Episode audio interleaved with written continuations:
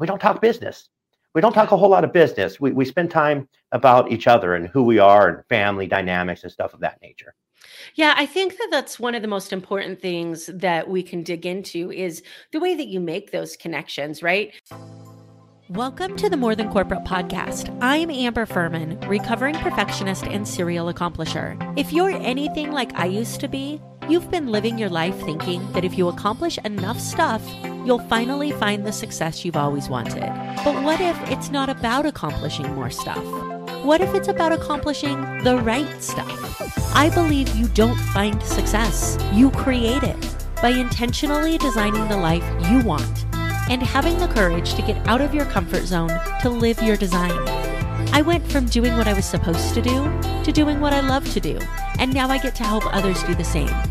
Keep listening as I chat with inspiring people who make it their mission to live their best life every day and learn how you too can live the life you've always wanted.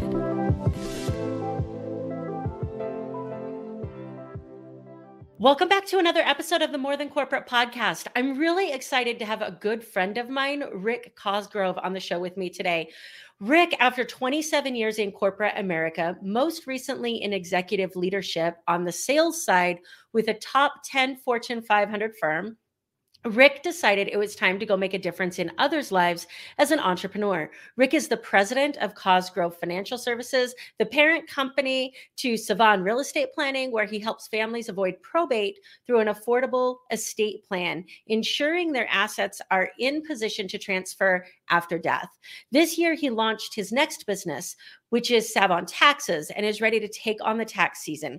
Additionally, along with his business partner, excuse me, business partner, Kendall Haney, are founding members of this Strategic Business Connections. If you guys are in the Las Vegas community and you haven't checked out one of the networking events that Rick puts on with the strategic business connections, you guys are absolutely missing out.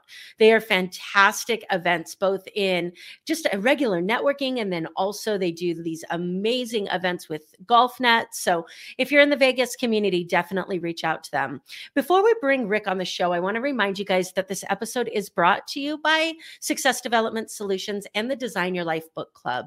You guys hear me talk about reading all the time. You know how important it is to me. And I truly believe that your level of success will never exceed your level of personal development. If you are ready to learn from people who have not only lived their lives in a way that you would like to, but have writ- written books about it and are ready to share their experiences, then reach out to me. We read the books together throughout the month, and then I actually introduce you to the author where you can go deeper into the experiences and implementation that will allow you to grow your business.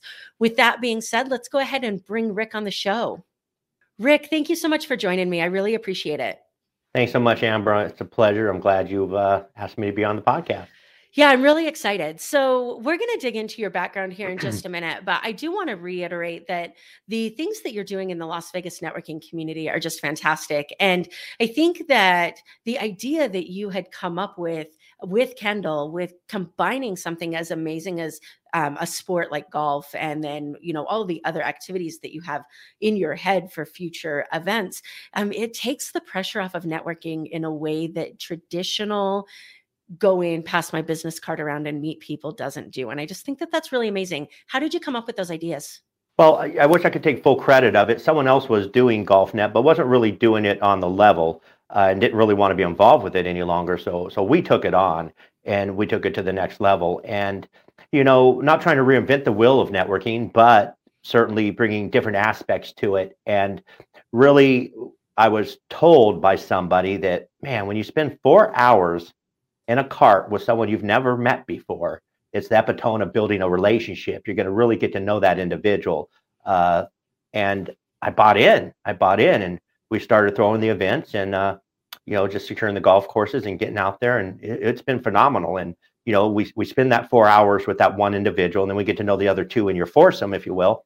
But then we go to lunch afterwards, and the entire group usually stays for for lunch. You'll you'll minus a couple who might have other obligations, and then we all get to break bread and have lunch together and and and we don't talk business we don't talk a whole lot of business we, we spend time about each other and who we are and family dynamics and stuff of that nature Yeah, I think that that's one of the most important things that we can dig into is the way that you make those connections, right? Like so many people want to know who you are and what you do, or they want to say who they are and what they do.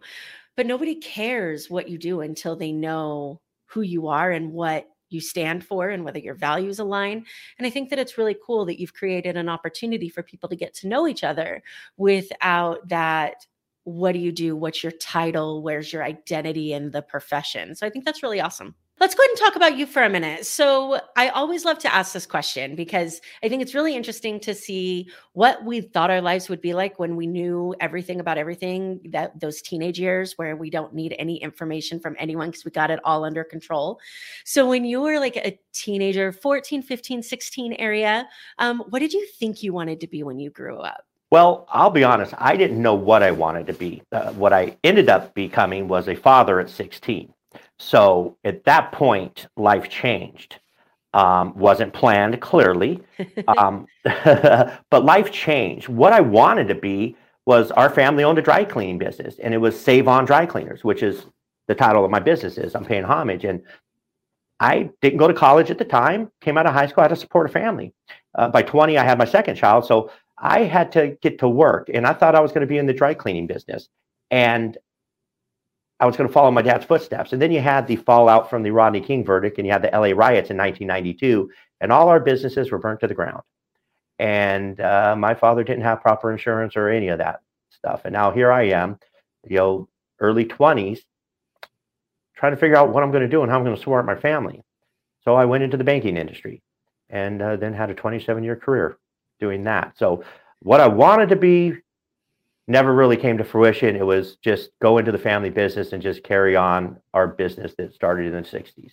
And yeah, um, things changed which is a really interesting rabbit hole to go down because you know you could have had the traditional college education and then wouldn't have had the experiences that come along with jumping in and running a business and all of the things that come along with you know carrying the torch in that family business. Do you feel like without going to college outside of the title that you might be missing do you feel like you missed out on anything well, I did go to college. So it was 1992. My banking career started in 93, and I jumped into college. I hit community gotcha. college, and, and then I ended up at Cal State Dominguez Hills, graduated in 99 with a bachelor's in uh, business administration and accounting.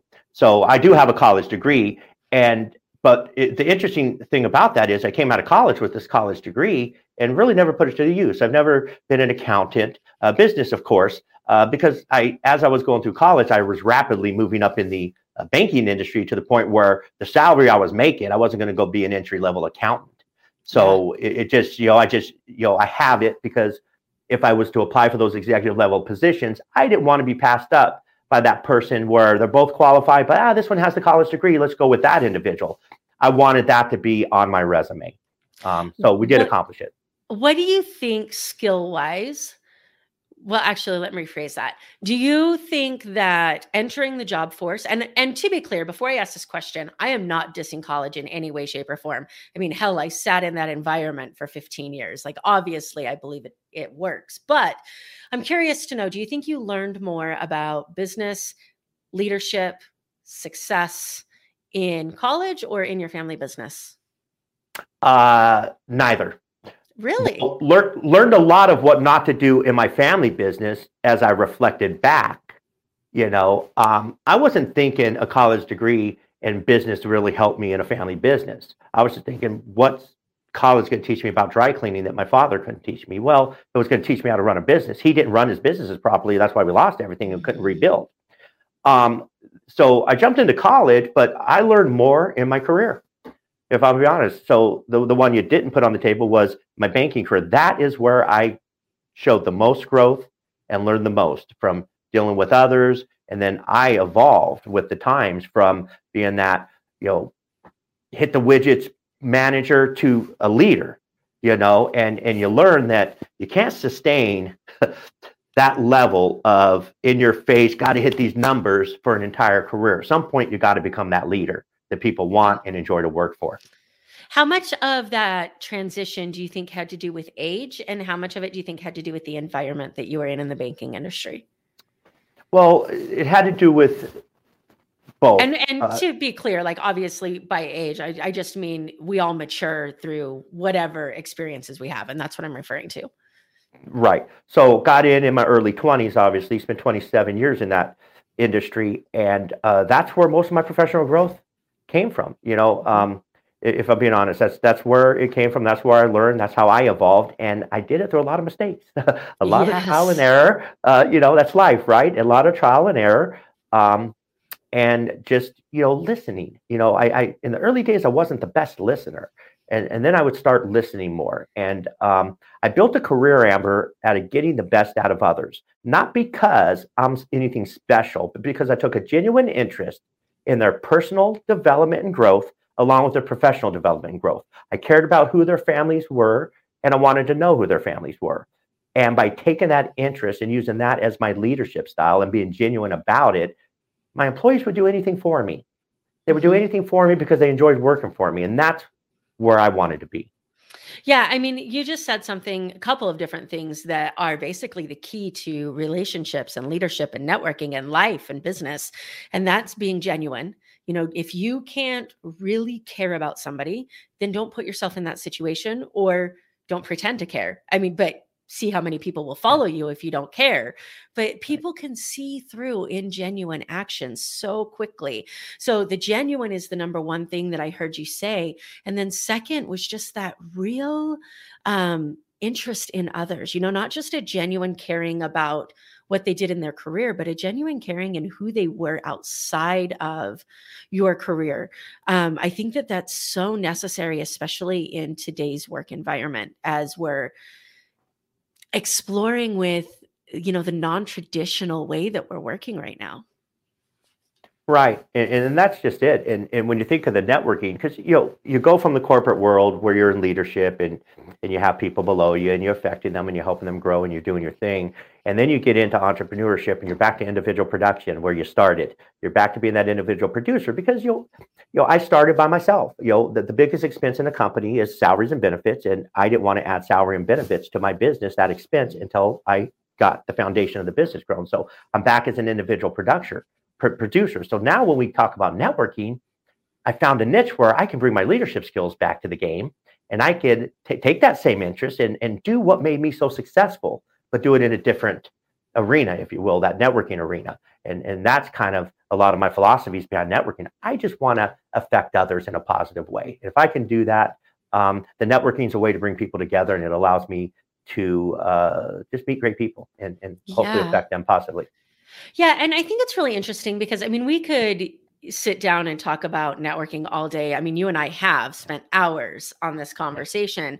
Um, but I just think it's really interesting because there's a couple of different types of networkers out of there. And one of them that everybody's all familiar with is the person that takes a stack of business cards with them. And their goal is to get rid of all of those business cards before they leave. And while that's not awful it's also not an entire strategy. Um you know there's that follow up and the connections and i would almost rather go into a room and meet two or three people that i can actually remember who they are and what they do and follow up with and build a connection with than give away 15 business cards to people that i may never hear from again. And i kind of feel like the business card strategy is what people consider networking right now and they're dismissing the point Yeah, and and we want to bring a different dynamic to networking. We're not trying to reinvent the wheel because there's a lot of good things, and, and there's a lot of different ways to network, and we want to appeal to all. Uh, you know, the key is, you know, and I always like it when someone comes up and says, "Hey, what do you do?" Uh, it's an awkward question because I don't like to talk about myself and what I do. I prefer to say, "Ah, you know, I, I, I'm, I what I do is I play golf and I, I enjoy my friends and family." Uh, you know, tell me three things that you do outside of what you do for a profession. And i'm not trying to come off pompous. I'm just trying to get people to to focus on the not the push and who they are because that doesn't make you that trusted individual in your profession. Yeah, the problem is though, and this is where, you know, this whole podcast was born from, is most people don't know who they are outside of their profession. How hmm. many times as business owners have we actually been asked in a networking or business setting, who are you outside of this meeting? yeah very rarely because people aren't thinking along those lines so if i can help people change that and you said something very interesting you go into a networking event you look to me maybe two or three people that you can maybe help uh, and maybe can help you support you and build those relationships because you can't do 40 one-on-ones if you got 40 people in an event. And you know, a, a, quick story, and I won't be too long, but the best event I had, Kendall and I went down. There was a premature announcement that Strategic Business Connections was going away, but we had an event still left that was canceled. Well, Kendall and I thought, well, we better get down there because people might not have saw the cancellation.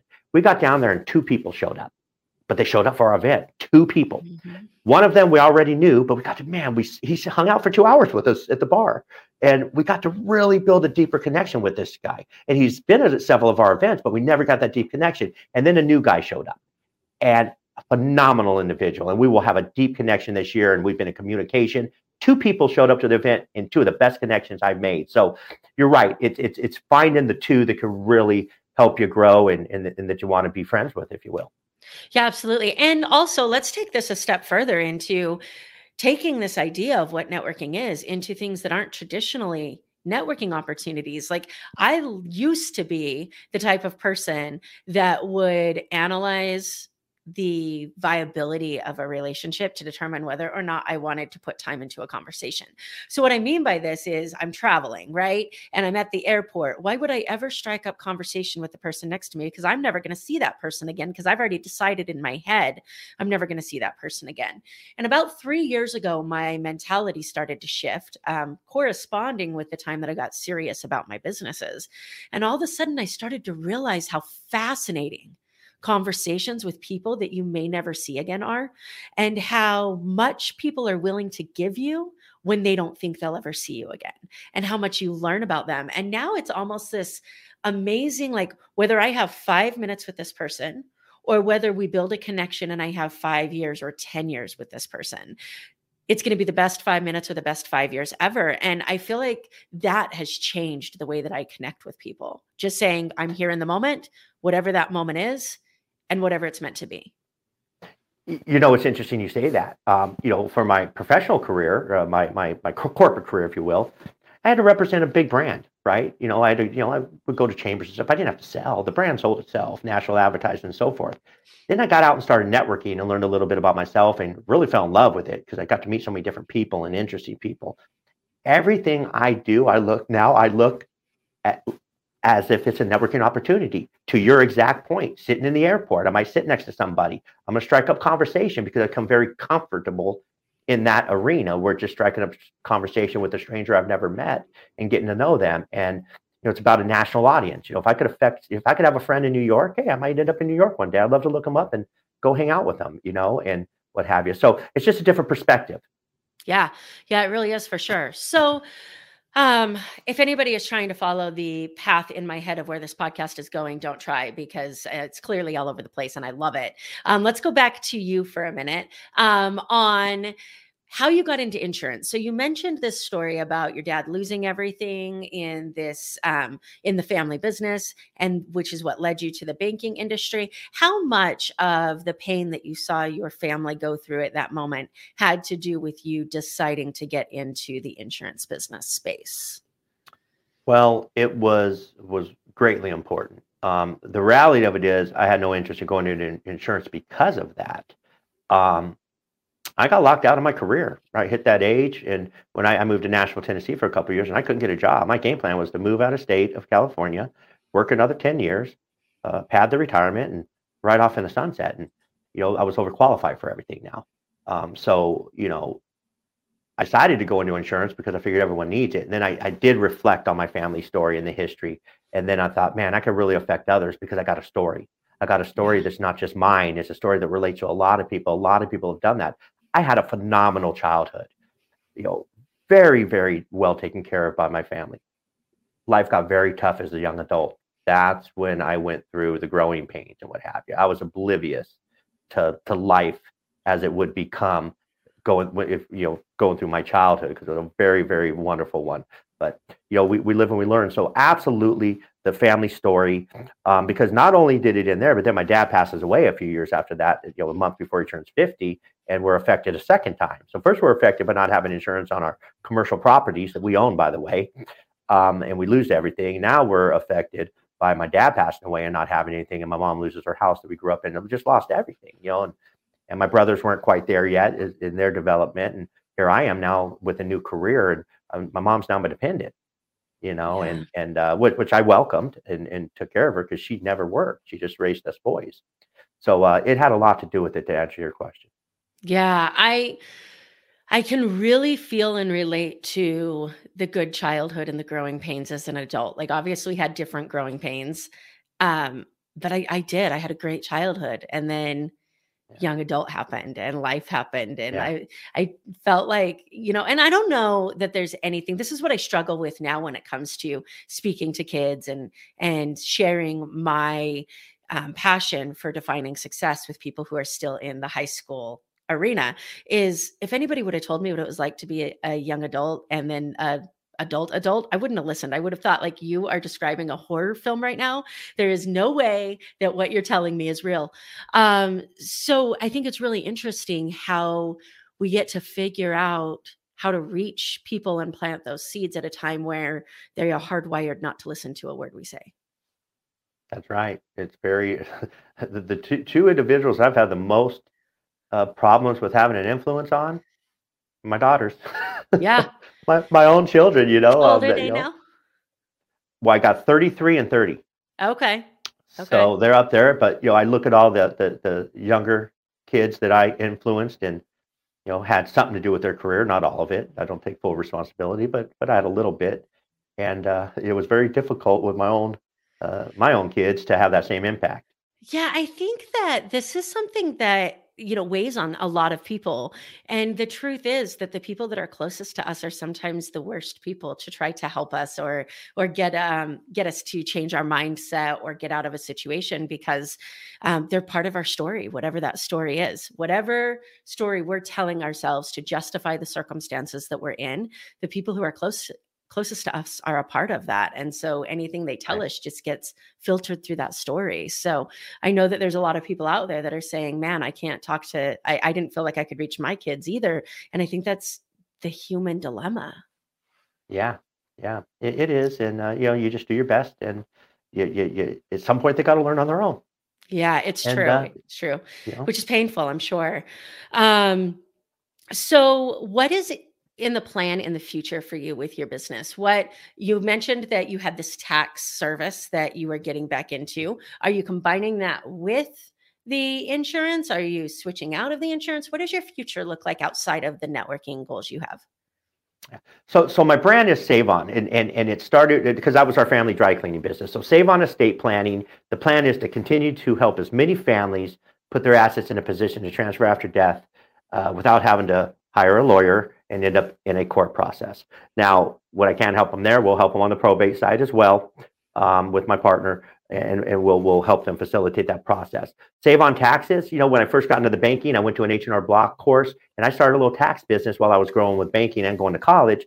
And I've always stayed involved in that. So I added save on taxes because, you know, I went and got those. I have all the licenses to do so. And I thought, you know, let's do it. Let's, let's help people that way and, and, and see if I can make a difference and, and really just work tax season. Um, so the game plan with that is, you know, I'm partnering with Matnick uh, Bookkeeping and Tax Solutions. Um, they will handle all the business and and and bookkeeping and any payroll type of situations. And I'm going to deal with all personal and any small businesses up to a Schedule C. So the idea is to grow the tax business this year. Uh, hopefully, uh, you know, I'm looking to add to staff right now, and uh, once we grow that next year, I'll focus on really growing the insurance business. Uh, I'm property casualty licensed, but I don't do a lot of home and auto. It's, it's it's a lot of work for very little building a scratch agency. So once I get help, I will focus on that business.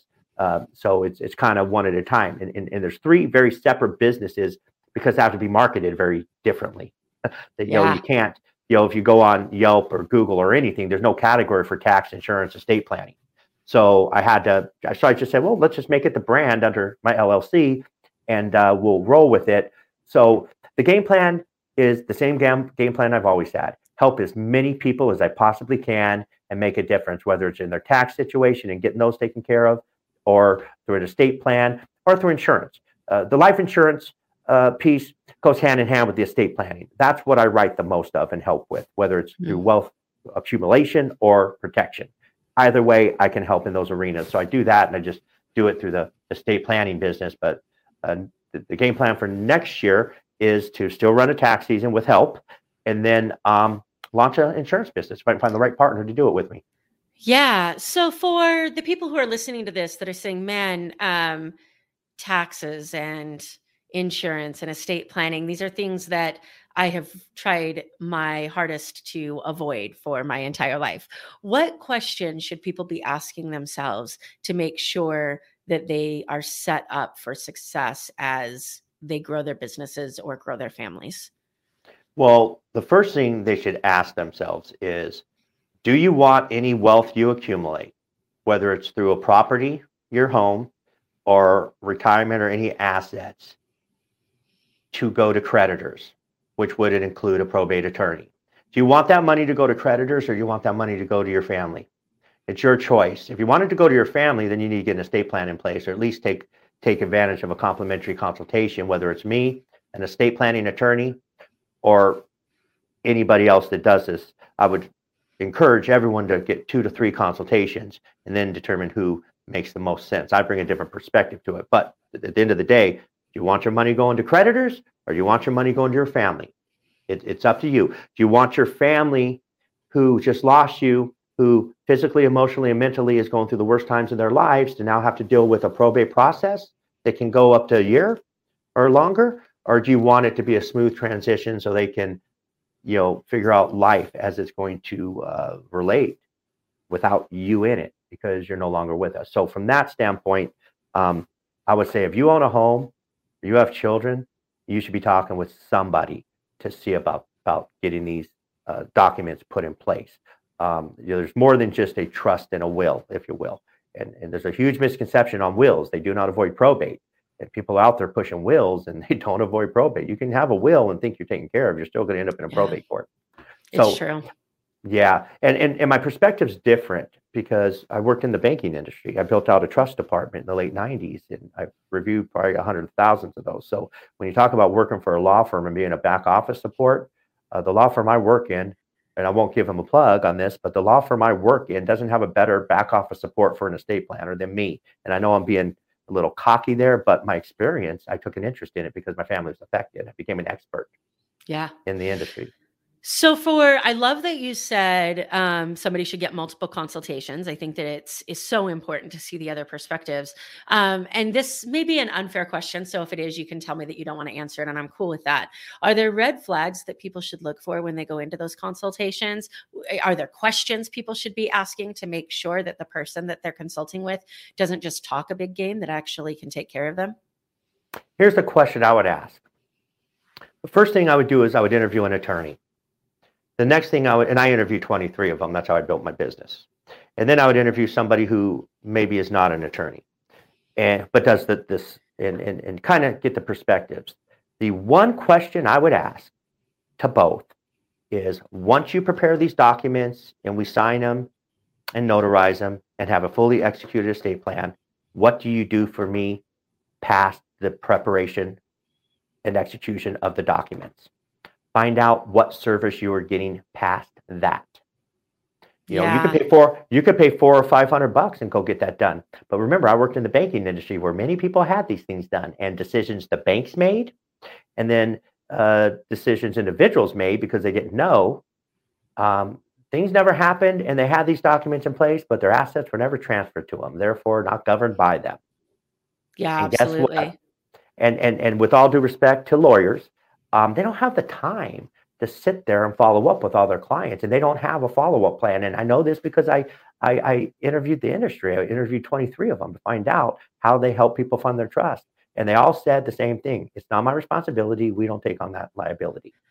Yeah i mean you're not completely wrong. I, but what i will say is even if they did have the time and and i'm not saying that anybody shouldn't go to an attorney i'm just saying from a cost perspective um, even if they do have the time they're billable hours for that you know so that's how law firms are run.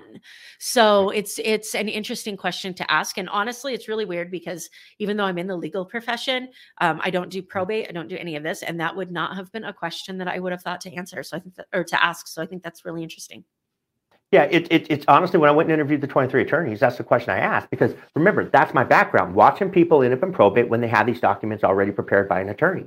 So the mm-hmm. one question I asked to every attorney was, what do you do past the preparation of the documents for your clients? And they all said, I mean, I'm paraphrasing, but they all said it all came down to the same thing. And I'm not knocking them for that. I just thought, okay, that's how I built my business around the service. Yeah. Documents yeah, are the documents. You know, so I built my business on and I'm not knocking attorneys. I don't have a law degree. So I can't charge 350 an hour or 200 an hour. You know, I don't I don't have that, but I do have the experience necessary to be an expert in the field. And uh, I can keep my costs down because I'm not an attorney.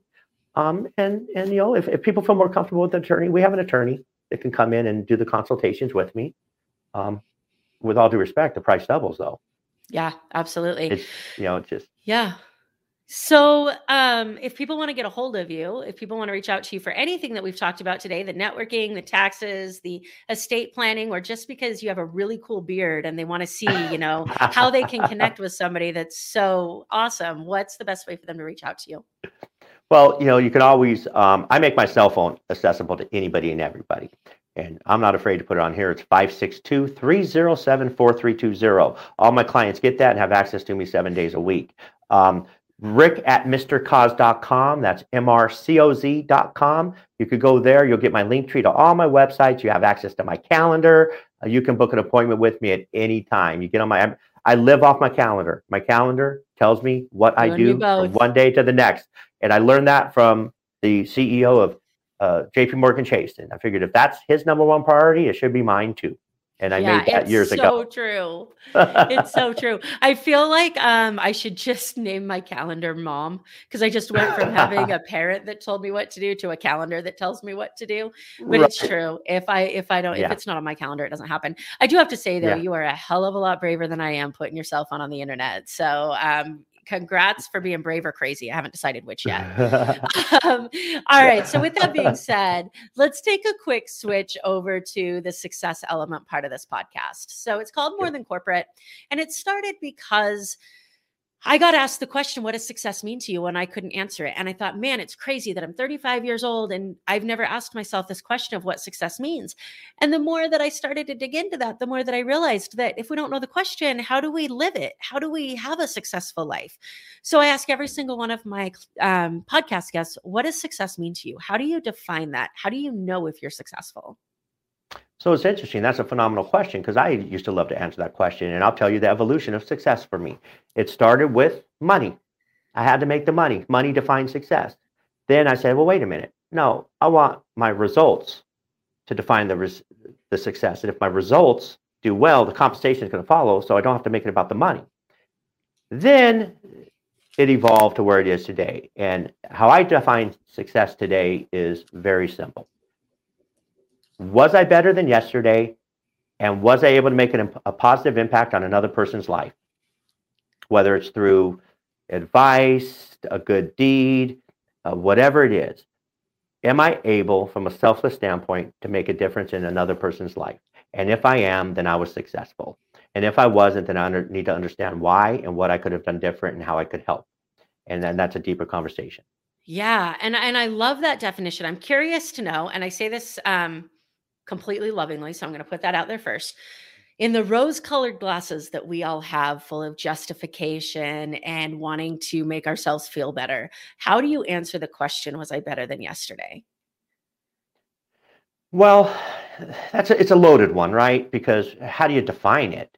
Um, it's all you could do is do your best. Wake up every morning and get to work and go do your best. And the goal is always to be better than yesterday. I make mistakes. So as I lay down at night and reflect on my day, I reflect on my areas of opportunity. What could I have done better today?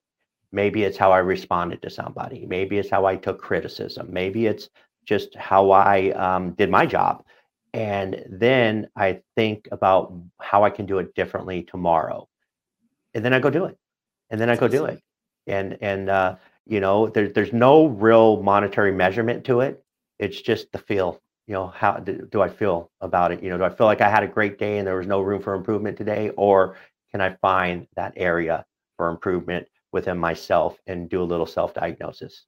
Yeah, I love that you said there's no monetary measurement to it because I can talk to multimillionaires and have talked to multimillionaires that would say the same thing. Like the zeros that were in my bank account didn't tell me how successful I was. I was miserable. I didn't have a relationship with my family. So I think that it's really interesting to separate what society deems successful, what a bank account would deem successful, what monetary success is from that true am I living a life that I really believe is successful? And that's an individual question that nobody else can answer but yourself. That's correct. That's correct. And it's a great question and it's thought provoking. You know, uh, I had the answer for that because that's how I kind of live, but a lot might not. So it's a great Yeah. question because then if it provokes thought and gets them to think differently, then the question was a was a phenomenal one and had an impact. Yeah, absolutely. Are you a journaler? Like as you go through the things that you talked about and you sit down at night and you say, "Hey, what could I have done better?" Do you do you keep track of those at all? Do you do you track your progress at all or or how do you monitor your growth? I don't, and I probably should. You know, I for 27 years, I was held accountable to measurements, or I was holding other holding other people accountable to measurements. I just, you know, I have a certain discipline and structure to what my day looks like, and I stay within that discipline and structure. We tweak it from time to time, um, but that's how I build my businesses, just discipline and structure. I, you know, it, I don't know, you know, it, it, it's a great question, but um, I just, I just keep moving forward. I just keep moving Yeah. forward. I mean, yeah, things bother me like anybody else, and what have you, but I, I try to to weed them out and just keep keep moving forward. Yeah, I'm I'm on the fence with journal. I haven't really bought into the journaling thing yet. Like I keep Yeah, telling myself I should.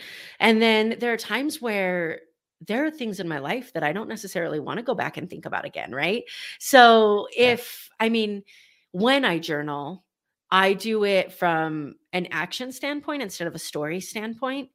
You mm, know, instead of saying like this is all the stuff that happened to me today, um, being yeah. able to say like these are the actions that I wish that I would have done differently, or these are the things that I wanted, or this was something I'm grateful for. But I think um, that true idea of what we considered journaling years ago just gives us an opportunity to relive the life that we are trying to outgrow.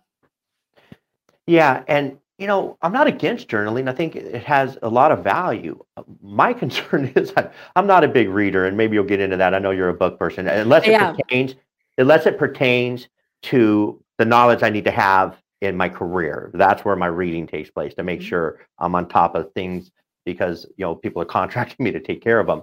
Um, I need to know it, but I, I don't think I'd ever go back and read the journals. So I, I'm like, well, I, I could write it and be in the that point? moment Yeah. but you know, but I'm not knocking it. I think it's a great thing. It's, it's just not something I've done. Um, but if it works for somebody, it's, it's at the end of the day, whatever drives and motivates you, whatever helps you as an individual with your self improvement, your development, I support because I don't think there's a blanket answer. I don't think there's a blanket way to do it. It's it's what works well for you, and and it's worked into your regimen uh, through your discipline and structure. Yeah, can we just um can we just shout that from the rooftops for a minute? I'm so tired of hearing people say do it this way, this is the only way to do it. And it's so funny because every course that I've released, every worksheet that I've released always looks like I'm saying do it if you want, don't do it if you don't, but it's like here's the information I use. Here's what's helped me. Here are some other things that I found. Here's all the information. Go do your thing, right? Um, but I feel like there's so many people out there that are like, you have to have seven egg whites in the morning, and then you need to journal for 17 seconds, and then I want you to meditate while you walk and stand on one hand at the same time. Like, it's just there's so many people out there that are like, this is what worked for me, so it has to be the only way. So it's really refreshing to hear somebody say, do, whatever works for you. Yeah. Well, think about it, and I'll, I'll use an analogy. Think about dieting. You got Nutrisystems, you've got keto, you've got uh, Jenny Craig, you've got all these different diets, right? And they're all different types of diets. But at the end of the day, is all it is is all of them are good. They're different ways of doing it. It's just creating discipline and structure in your eating habits and, and Yeah. what you put in your body. But there's many different. I mean, and I only name like three. There's hundreds of them out there, and it just what works for you, right? There's no way. It's just, but it, but all of them, it's about discipline Mm-hmm. So I'm going to pick on you for just a minute because I'm curious about this Sure. reading thing. Um, I love that you just said sure when I said I was going to pick on you. You're like, bring it on. This is what I love about you. So um, you don't read. Do you, you listen to audiobooks? Not as much as I can. I should. Um, I'll listen to podcasts from Okay. time to time. Um, it's an area of opportunity for me. I'm not going to lie. I have been encouraged to do more of it. Um, my day is so packed with Mhm. stuff, and all the reading I do is like right now. It's all about tax and tax on, just trying to stay on top. So I affect my clients in a positive way, and I don't mess anything up on their tax situation, right? So that's where my reading is. Um, it, it you know it just it, it's one of those things i, I think it's great I, I probably would probably open my eyes and broaden my horizons and give me other things to talk about and relate to had i read more so i'm not big on new year's resolutions at all but i am big on commitments so maybe that's something i need to recommit to and and and see if uh, it, it makes a difference for me um, I'm interested. The reason that I ask is because you have such this leadership component to everything that you do, and you have these amazing ideas with networking, and you have all these amazing business opportunities, and you just have this way of thinking about things that's fantastic.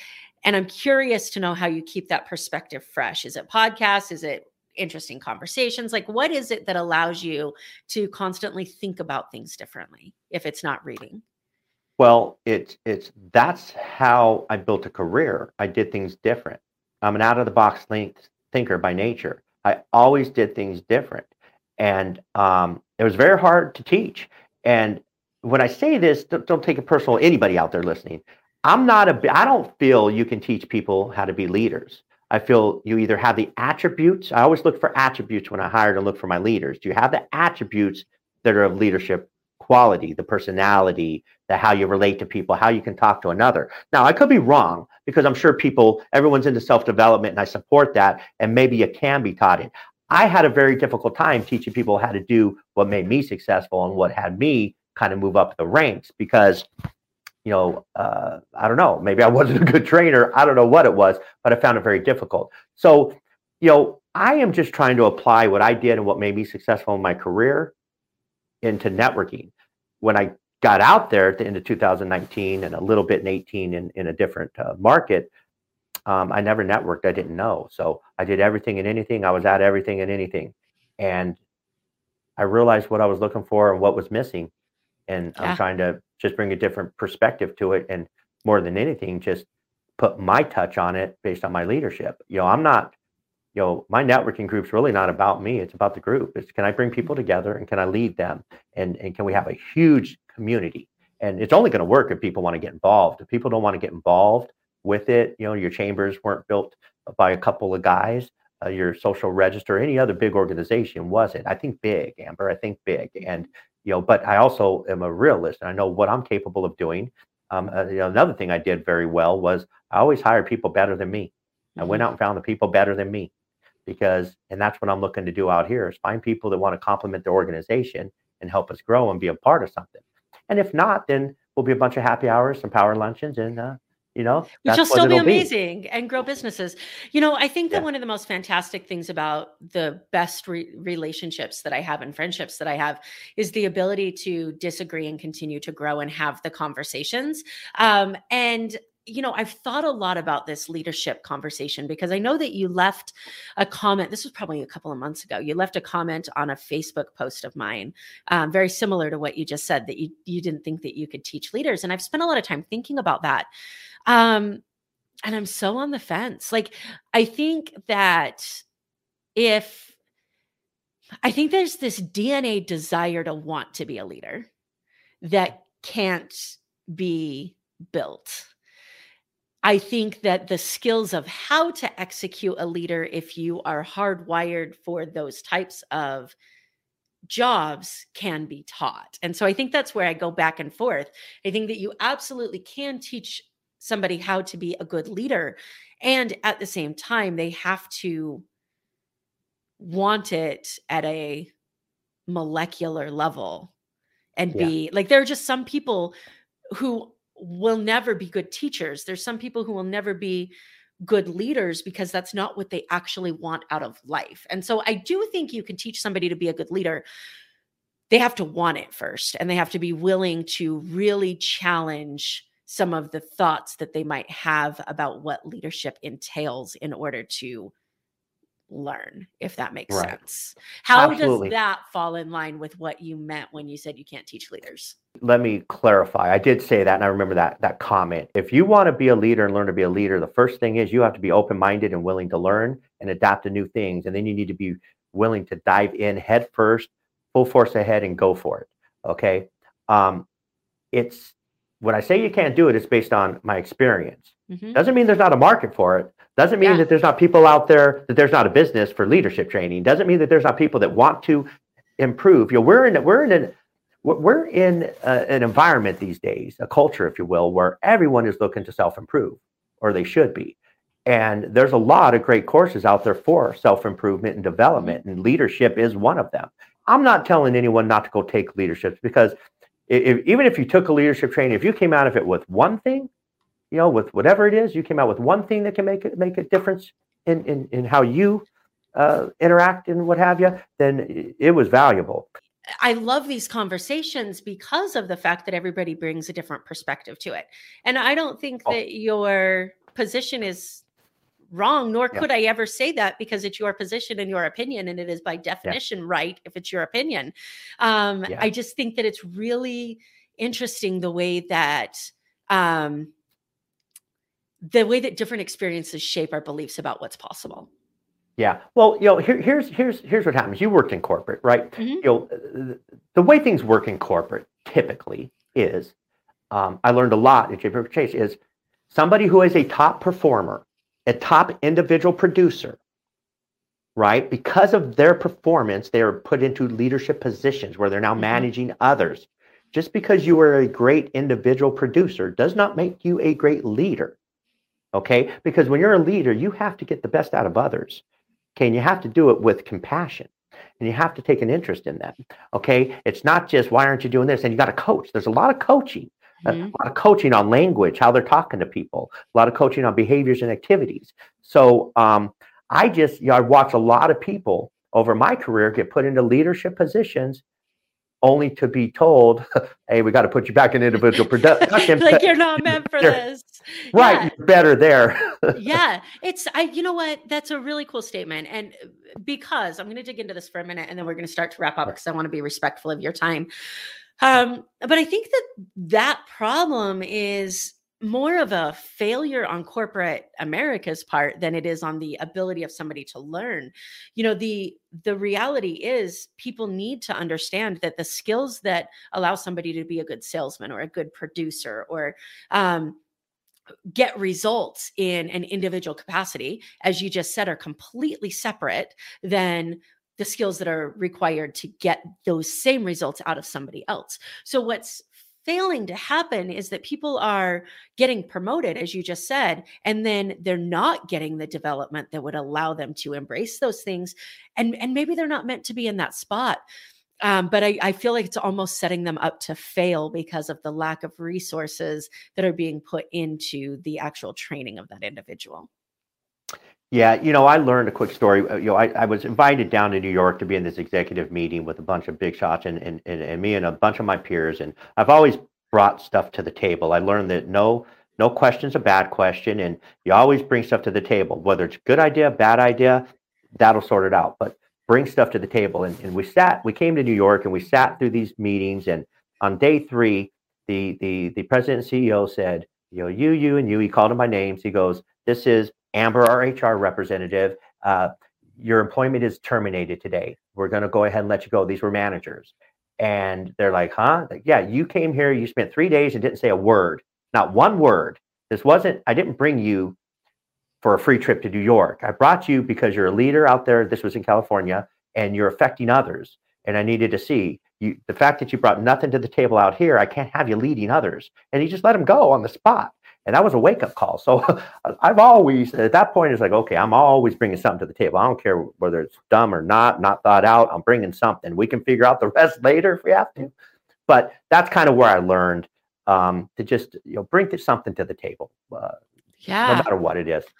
I think that that's such a valuable lesson to start to wrap up with. Bring something to the table, whatever it is. Um, it's yeah. you know yeah. so important because if you don't, somebody else will. Um, yeah. So again, one more time before we wrap up, what's the best place for people to reach out? Your website is. Yeah, so you can go to. Uh, you know, I got several websites for several different businesses. The best thing is my link tree, uh, uh, mrcoz.com. That's M R C O Z.com. You go there, you can click into any of my websites to see more about me and, and the different businesses uh, that I have. Uh, you can, like I said, get on my calendar. Uh, my phone number is posted there. I have my cell phone all over the place. It's 562 307 4320. I don't mind giving it out. Uh, because I'm going to be honest with you, I don't even know my office number. I have an office, local office number. I don't have it memorized. It forwards to my cell phone if I'm not in the office. So um, it, it's just one of those things. It's on all my my, my promotional materials and what have you. Um, but I don't mind. I want to be accessible. I want to thank Rick so much for coming on the show. It was amazing to be able to connect with you. Again, if you guys are in the Las Vegas area, go ahead and reach out to Rick um, and schedule a call with him. He is a fantastic person to know. Thank you so much for coming on the show. I appreciate it. Thank you so much for listening to this episode of the More Than Corporate podcast. If anything that was said during this episode resonated with you or provided value in any way, it would mean the world to me if you would head over to iTunes and leave a rating and review for the More Than Corporate podcast. Thank you so much for taking the time to do that. I'm really looking forward to connecting with you. If you'd also like to connect, I've created a Facebook group that is full of amazing people who also make it their mission to live their best life every single day. If that sounds like something that you're interested in, the name of that Facebook group is Success Center. Head over there, request to join, and I look forward to connecting with you soon.